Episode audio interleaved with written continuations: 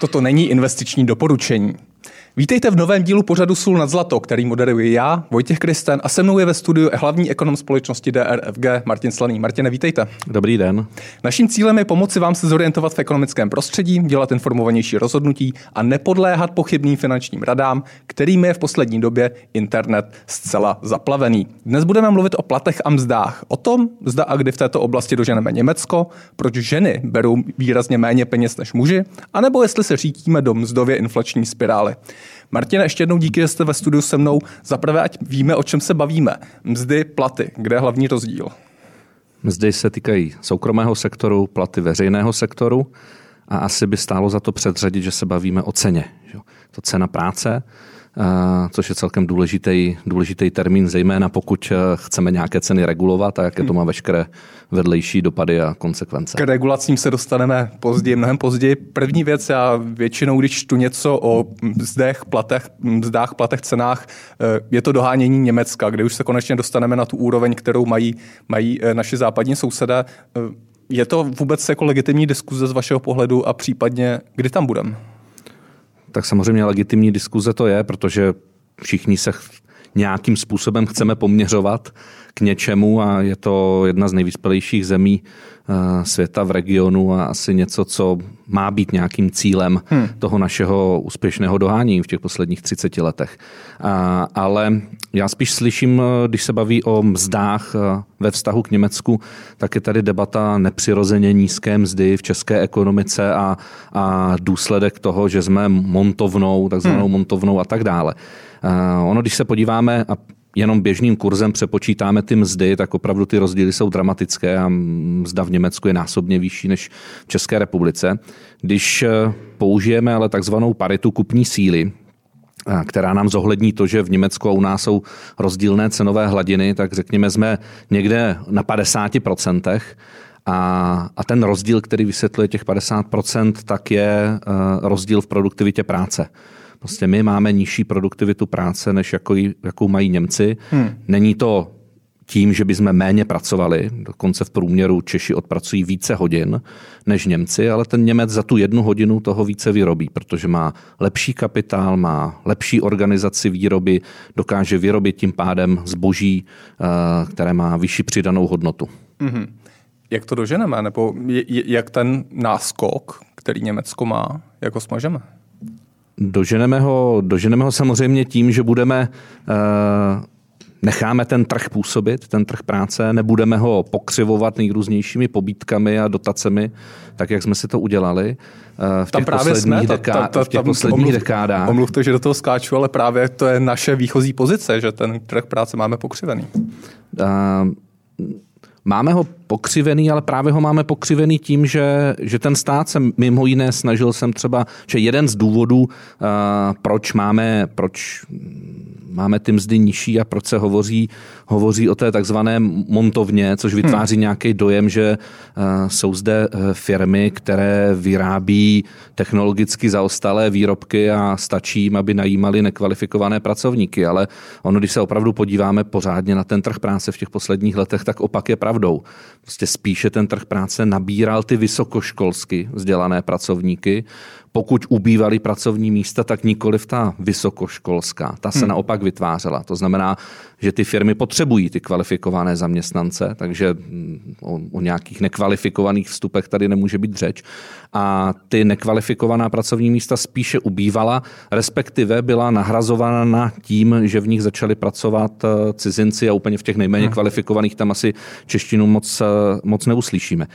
Další ten vliv nebo ten, ten, ten faktor, tak eh, který souvisí, tak je určitě v tom dlouhém období to, že my patříme dlouhodobě k zemím, která má nízkou míru nezaměstnanosti, nejnižší míru nezaměstnanosti v EU posledních, eh, v posledních letech.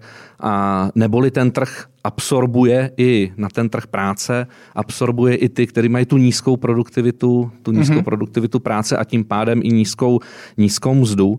A v neposlední řadě je to, je to faktor toho, že jsme průmyslovou zemí. My jsme patrně nejprůmyslovější zemí, eh, z nejprůmyslovější zemí v Evropě. A přeci jenom v tom průmyslu potřebujete eh, více kapitálu na rozdíl od služeb než, než práce. A samozřejmě ten, ten kapitál, který jsem přicházel, za A přicházel zejména ze zahraničí, byl mimo jiné Eh, motivován nejenom těmi čistě ekonomickými faktory, to, jaká je tady struktura ekonomiky, eh, nějakou historickou naší zkušeností s demografií obyvatel, hmm. zkušenostmi a tak dále, ale taky třeba právě těmi nejrůznějšími investičními pobítkami. A tím jsme si ještě, řekněme, ten faktor toho průmyslu a toho zejména automotivu, protože tam směřovaly největší, největší podmín, pobídky, tak jsme si ho ještě více, ještě více utužili. Takže hmm. je to taková směsice Um, věcí, které jsou nějak dáno, dány řekněme, nějakou geografickou polohou, historickou zkušeností, prostě nějakým, nějakým naším know-how, nebo hmm. jak bych to na, na, nazval, ale samozřejmě i těmi zásahy státu. Hmm. Eh, když jsme se krátce dostali k regulacím, eh, téma minimální mzdy, o kterém se eh, v poslední době opět docela dost hovoří a odbory tlačí, tlačí velmi silně na její zvýšení. Jak se na tenhle instrument samotný díváte a je to něco, co pomáhá konkurenceschopnosti Česka v mezinárodním prostředí? Myslím, že to je eh, něco, co do dnešního trhu práce absolutně nepatří. A je to jeden mimo jiný z významných faktorů, si myslím, který ostatně způsobil i tu dnešní, i tu dnešní inflaci. Eh, je to, já bych řekl, úplně před eh, veškeré věty, které budou následovat, je to politikum. Minimální mzda je politikum. Takže nejrůznější žebříčky a srovnání toho, jaká země má minimální mzdu, je tam není nic ekonomického. To je prostě politické, politické rozhodnutí. Hmm. A u nás ještě zesíleno tím, že my se nebavíme jenom o minimálním mzdě, čili o té nejnižší ceně práce, která může být na tom trhu nabízena, ale o té minimální mzdy se odvíjí ještě takzvané zaručené mzdy v jednotlivých profesích a odvětvích. Takže ono, když dojde k růstu minimální mzdy, tak dochází k růstu těch zaručených mest a je to faktor, který prostě pomáhá tomu mzdovému vzlínání. A Není to o jednom čísle. Není to přesně má, má, má to implikace do vlastně širší ekonomiky. Přesně tak, má to, řadu, má to řadu implikací. A ono, když se podíváme, jestli se nepletu, teď minimální mzda 16 200, hmm. 200 korun a pokud to vztáhneme k průměrné mzdě, která je necelých 40 tisíc. Poznamenané 37 929 korun. První čtvrtletí 2022. Přesně tak, tak jsme někde na nějakých 40% a to vypadá, že není žádný problém, ale ta minimální mzda neohrožuje ty lidi, které, kteří berou tu průměrnou mzdu. Ta je nahony vzdálená, ale samozřejmě ohrožuje ty, které, kteří berou tu nejnižší mzdu. Takový typický pobíratel minimální mzdy je u mužů pomocný dělník na stavbě hmm. a u ženy uklízečka. A myslím, že zrovna i v těchto dvou odvětvích pak můžeme vidět ty negativní efekty, které z toho, které z toho plynou. A když se podíváme ne na tu průměrnou mzdu, ale na takzvaný první příjmový decil, 10% lidí, kteří berou nejnižší mzdu, tak to je ten, ten průměr těch 10% je nějakých 16 700. Mm-hmm. Neboli ta minimální mzda už je velmi blízko téhle hladiny. Takže jakékoliv zvýšení té minimální mzdy, tak samozřejmě bude mít dopad na tuhle tu skupinu lidí, což jsou lidé, kteří jsou mladí a nekvalifikovaní, hmm. když, když, když to zjednoduším. Takže ona i ekonomická teorie a, a, a nejrůznější výzkumy celkem jednoznačně dokl, do, dokládají, prostě, že zvýšení minimální mzdy a ten institut má ani ne tak dopad na tu celkovou nezaměstnanost nebo zaměstnanost, ale právě na ty mladé, zejména mladé lidi, nejméně kvalifikované, mm-hmm. vede k tomu, že tito lidé jsou často vytlačováni z trhu práce tím, že firmy nahrazují práci kapitálem asi úplně nejhezčí ukázka je, pokud se podíváme na pokladny v nejrůznějších supermarketech, kde, kde tu, ty desítky prodavaček hmm. se nahradili samoobslužné, samoobslužné pokladny, kde stačí jeden člověk, který pouze dohlíží tak. a eventuálně, eventuálně pomáhá, nebo v McDonaldech a, a, a podobně. Vede samozřejmě k tomu, že a, že lidé utíkají do té šedé, šedé zóny, hledají místo toho plnohodnotného pracovního místa nejrůznější obezličky a jiné hmm. způsoby hmm. zaměstnání, dohody o provedení práce, pracovní činnosti, já nevím, jak všechno se to, všechno se to jmenuje, vyplácí se mzdy na ruku, čili také, také zase potvrzuje ta, ta, ten ekonomický výzkum, že ta minimální mzda stimuluje, uh, stimuluje šedou ekonomiku, zamezuje vstupu těm mladým a málo kvalifikovaným hmm. na, pracovní trh, na pracovní trh práce a pokud se ten člověk, který nemá to vzdělání a, a, je, a je mladý, nedostane na ten, na ten trh práce, tak samozřejmě už velmi často uvízne v té, hmm. v té v té, v té, v té, pasti. v té pasti. Ano, přesně tak, jsem si nemohl vzpomenout na ten hezký výraz, v té, eh, v té pasti. Takže má to řadu implikací a myslím si, že je to jako velmi v konečném důsledku vlastně velmi asociální opatření, které nakonec nejvíc dopadne na ty, který má pomoct. Hmm. Pod čarou úplně pohledem ekonoma, pokud se oprostím od politiky, zrušit minimální mzdu by mělo jednoznačně pozitivní impuls pro ekonomiku a pro trh práce. Určitě jsem pro, prostě tenhle ten instrument nepatří, si myslím, do, do současného trhu hmm. práce a, a, a mělo by být ta minimální mzda zrušena. Když se vrátím k tomu číslu, které jsem tady zmiňoval před chvílí, to znamená 37 929 korun, průměrná hruba mzda eh, za první čtvrtletí letošního roku, co nám tohle číslo říká? Co je v něm všechno obsažené? Všechno.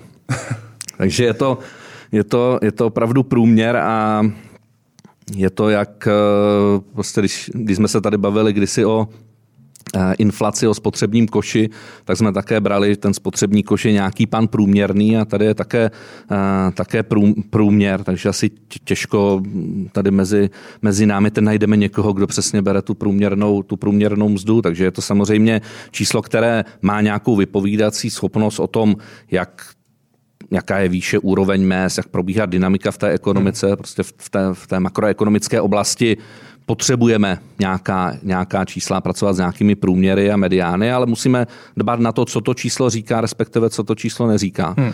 A, a zrovna v případu české ekonomiky je to velmi uh, ušemetné číslo, protože ať už se podíváme z různých úhlů pohledu, tak eh, najednou zjistíme, že pokud se podíváme z odvětví, z pohledu odvětví, tak je tady samozřejmě řada odvětví, kde průměr v tom daném odvětví, tak je výrazně více než ten celorepublikový průměr. Typicky oblast eh, IT, telekomunikací, to je něco přes 70 tisíc korun nejvyšší, nejvyšší mzda. Naopak jsou tady odvětví pohostinství, hotelnictví, něco přes 22 tisíc korun odvětví, které hmm. jsou nejnižší, nejnižší, nejnižší mzdy, aspoň ty oficiálně vykazované, protože asi každého z nás napadne, že zase hmm. je tady nějaký efekt dýška a podobných, eh, podobných eh, nemzdových, nemzdových plnění.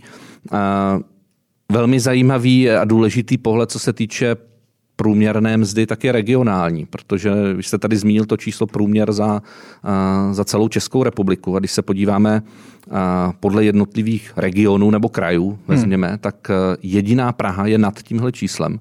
Tam má nějakých 48 tisíc něco, přesně teďka průměr. A jinak všechny ostatní kraje jsou pod tímhle průměrem. Řekněme středočeský a Jihomoravský kraj těsně, ale některé celkem významně. Takže uh, vlastně tady efekt, který nevidíme jenom u mest, ale u veškerých důchodových ukazatelů, že extrémně nám je zkresluje hmm. Praha jako hlavní ekonomické centrum, vytahuje všechny ty důchodové ukazatele, uh, ukazatele hmm. výrazně nahoru.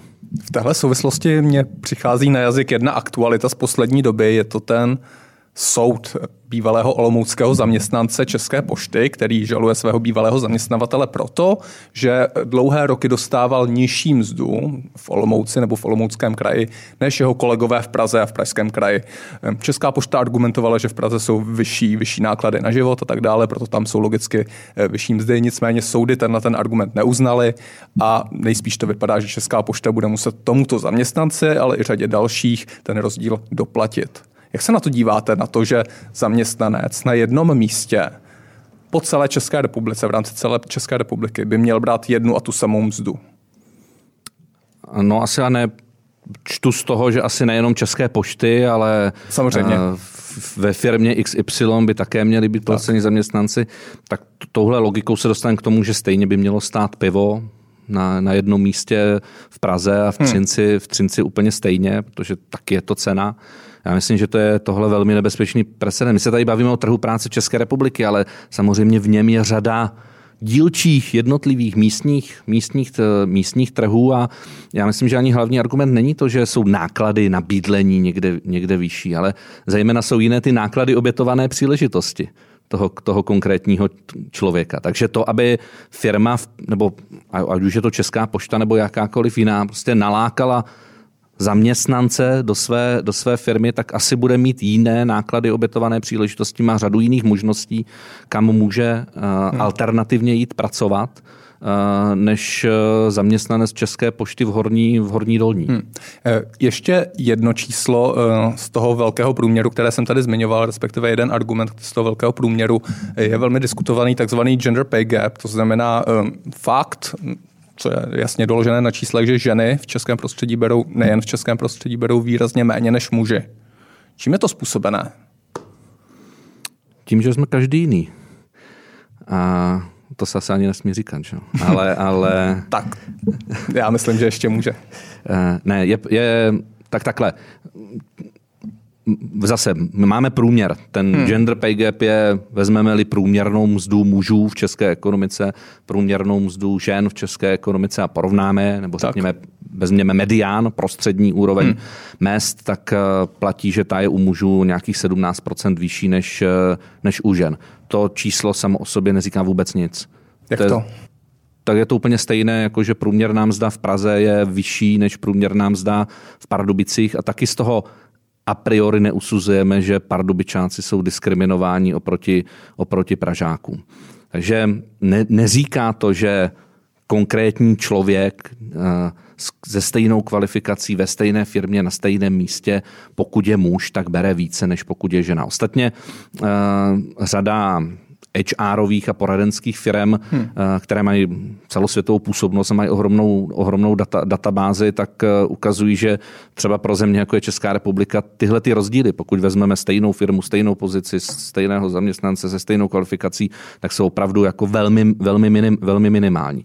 Ale ten průměr to, co nám ten gender pay gap zase říká, tak eh, ten rozdílný je z mnoha, mnoha, z mnoha důvodů. První určitě bychom asi měli zmínit odvětví. Prostě muži a ženy více nebo méně pracují v různých odvětvích. Takže zase, když se podíváme na odvětví, kde pracují více muži, tak jsou to právě IT, telekomunikace, těžba nerostných surovin, nejrůznější, nejrůznější oblasti, které... Energetika. Energetika, asi. přesně tak, rozvod elektrické sítě a tak dále.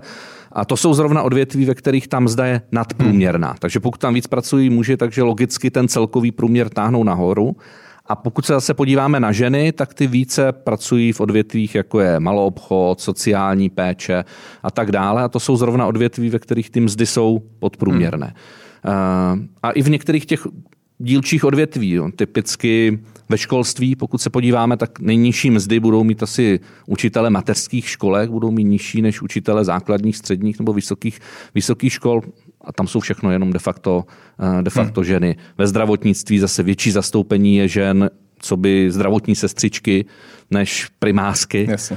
Takže to zase ovlivňuje. Eh, určitě to ovlivňuje vlastně samotný obor studia. Prostě, mm, když se podíváme, eh, na jaké obory studia jdou muži a ženy, ženy více to táhne, řekněme, k těm humanitnějším oborům, muže to zase více táhne k těm technickým. Jasně.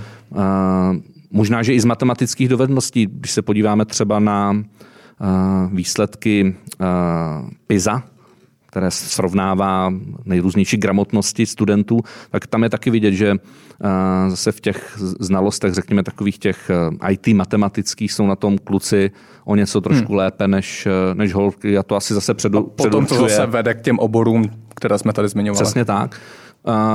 Ekonomická aktivita, taky důležitá, pokud se podíváme na, jaký je podíl ekonomicky aktivních populací a rozdělíme to zase na ty dvě muži, ženy. Muži z tohohle pohledu vychází, že mají vyšší ekonomickou aktivitu, mají, mají, hmm. uh, mají vyšší zaměstnanost, mají taky vyšší počet odpracovaných hodin uh, v, v průměru.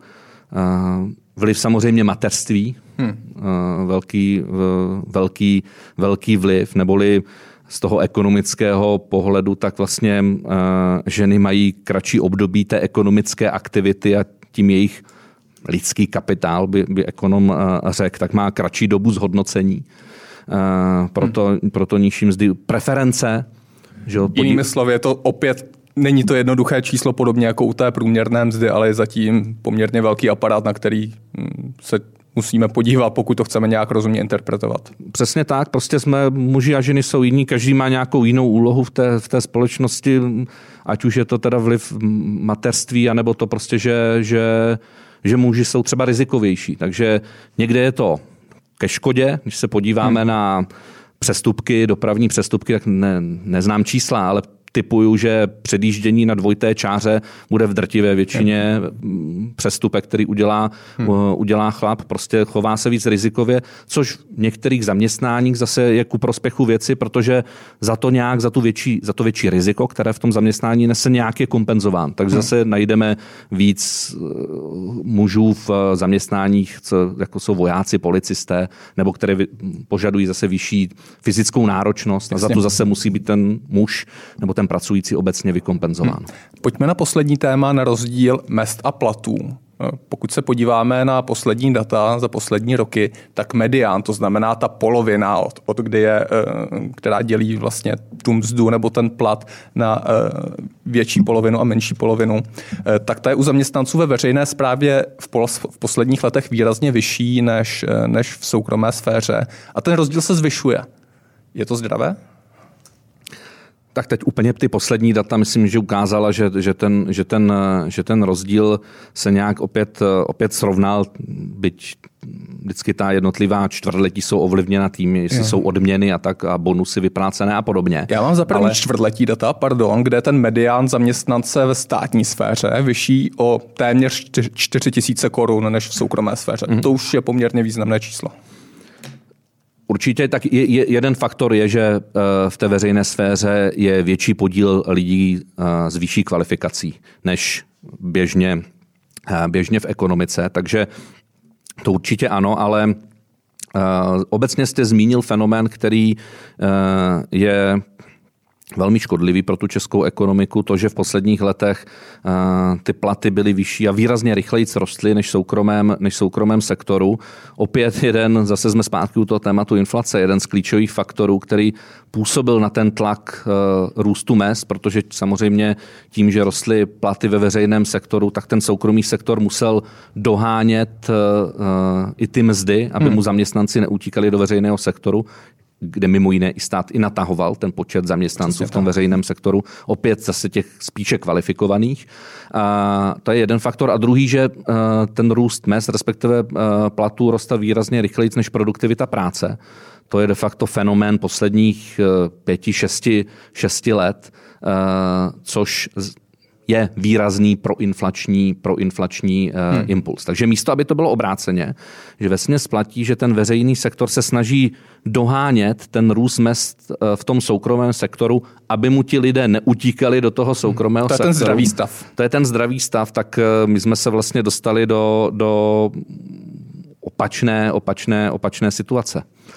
Je to velký problém? Nebo jak to vyřešit, to, to že nyní vlastně má průměrný, průměrný zaměstnanec veřejného, veřejného sektoru eh, víc peněz, větší jistoty asi a tak dále, než v tom, než v tom soukromém sektoru? Tak jste vlastně kápnul na jedno vysvětlení, proč standardně je plat ve veřejném sektoru o něco nižší než mzda v soukromém sektoru, protože to riziko pro toho zaměstnance v tom soukromém sektoru je přeci jenom vyšší než v tom sektoru veřejném. Tam je větší stabilita, eh, větší stabilita toho zaměstnání a zase něco za něco. Takže ta větší stabilita je vykoupena tou, eh, tím, nižším, tím nižším platem. V teorii. Ale, ale řekněme v teorii nebo ve standardní situaci, tak. Eh, ve situaci, ve které, ve které jsme my, tak Samozřejmě tady právě vidíme vysávání těch kvalifikovaných zaměstnanců. Hmm. Když se tady bavíme o tom, že je takový pojem napjatý trh práce eh, v české ekonomice, to je jeden z významných faktorů, který tomu, který tomu přispívá, který stimuluje, uh, stimuluje uh, inflaci a který samozřejmě nese také ohromné náklady, protože ty státní zaměstnance hmm. musíme zaplatit uh, z, veřejných, z veřejných rozpočtů a, a, a ta částka, ten balík, který se vynakládá na ty zaměstnance v tom veřejném sektoru, v tom širokém slova smyslu, tak výrazně roste. A já tady k tomu mám přesně data, když se podíváme na rok 2016, tak stát platil na platy zaměstnanců ve veřejné sektoru 11,8% příjmů, které vybral na daních. E, o pět let později, v roce 2021, už je to 15,8%, to zná o 4% body v absolutních číslech, je to asi 230 miliard korun. Je to opravdu velké číslo. Když to dáme do kontextu ještě, loňské zprávy Nejvyššího kontrolního úřadu, který konstatoval, že to šokující, použil to slovo šokující dokonce, že ať počty, tak platy ve veřejném sektoru rostou. Ale to, co dostáváme my jako občané z veřejného sektoru, má stále nižší úroveň, respektive neodpovídá tomu navýšení, které vidíme, vidíme v, té, v těch počtech a platech. Jak se na to díváte? Nevím, teď mě nenapadá, jak bych měřil to, co dostávám. Če, eh, my jsme se tady bavili o produktivitě práce. A výkonnost tom... veřejného sektoru klesá. Do, ano, a výkonnost, jak, jak měřit výkonnost veřejného sektoru? Počtem razítek nebo počtem paragrafů, počtem toho, kolik eh, ten člověk stráví času hmm. s tím či oním klientem na nejrůznějším úřadu, ono to může být kontraproduktivní samozřejmě. Takže uh, já spíš myslím, obecně bych eh, řekl ani ne, tak ten, co za to ten výkon dostaneme, ale spíš uh, vidím opravdu tady ten neblahý trend, že značná část populace pracuje v tomhle sektoru neproduktivním, když to takhle nahrubo, nah, nahrubo řeknu. A že, že roste počet zaměstnanců, že se prostě nesoustředíme na to, co opravdu by ten veřejný sektor měl poskytovat. A to, hmm. ať poskytuje ty, ty, ty, ty služby kvalitní a to, co umí ten soukromý sektor, tak nechejme tomu soukromému, soukromému sektoru. Já vždycky, když o tom vedu debatu, tak všechny jako první reakce vždycky je, aha, takže chcete zrušit nemocnice nebo chcete zrušit eh, školy a tak dále. Nevím, možná, že jo. My ani vlastně nevíme, kolik těch škol potřebujeme, protože hmm. my tam nemáme žádné ceny, my tam nemáme vlastně žádnou informaci o tom, co je skutečně vzácné. Já nevím, jestli je racionální mít v současné době tolik vysokých škol a tolik hmm. fakult, jako, jako, mám, jako máme. Možná, že ne, protože nemáme tam ten cenový impuls, tu informaci, která by nám říkala, jestli ty studenti opravdu si vybírají to zaměstnání podle toho, jak uspějí na trhu práce, hmm. anebo jenom podle toho, jak je to, jak je to baví. Hmm. Ale bez toho, aniž bychom měli ten rámec, přece nemůžeme nějak kvalifikovaně rozhodovat o, o, o dalším vývoji. No, je to ono, že vlastně tady v posledních letech si myslím úplně se vytratila debata, která vlastně se vytratili z té ekonomické oblasti velká témata. Dneska nikoho nenapadne se bavit o důchodové reformě, o reformě zdravotní péče, o připojištění, o školném. To jsou všechno témata, které před 15-20 lety vyhrávali nebo prohrávali hmm. volby. Vedl se na to ohromný spor a dnes se o tom nic takovém, nic takovém neděje. Bere se to všechno, že to, že to poskytuje takzvaně zadarmo, což bezplatně, protože Bezplatně. v ekonomii nic není zadarmo, že to poskytuje veřejný sektor, že to je mantra, že to je nedotknutelný status quo a proto potřebujeme mít najednou více hmm. učitelů a více těch či o něch veřejných zaměstnanců a potřebujeme mít ještě správně a dobře zaplacené. Vytvořila se tady mantra, že učitel, učitelé mají mít 130% průměrného platu a no tak takhle můžeme zavázat, kde jaký plat a kde jakou výdajovou, hmm. výdajovou položku, ale to je myslím, že cesta do pekel. Hmm. To, to není cesta se dostat z té dramatické situace deficitu a zadlužení, jakou, jakou máme dnes. Hmm. S tou absencí velkých témat je velice zajímavý point, se kterým máte určitě pravdu. Vzpomeňme na pár dní, týdnů zpátky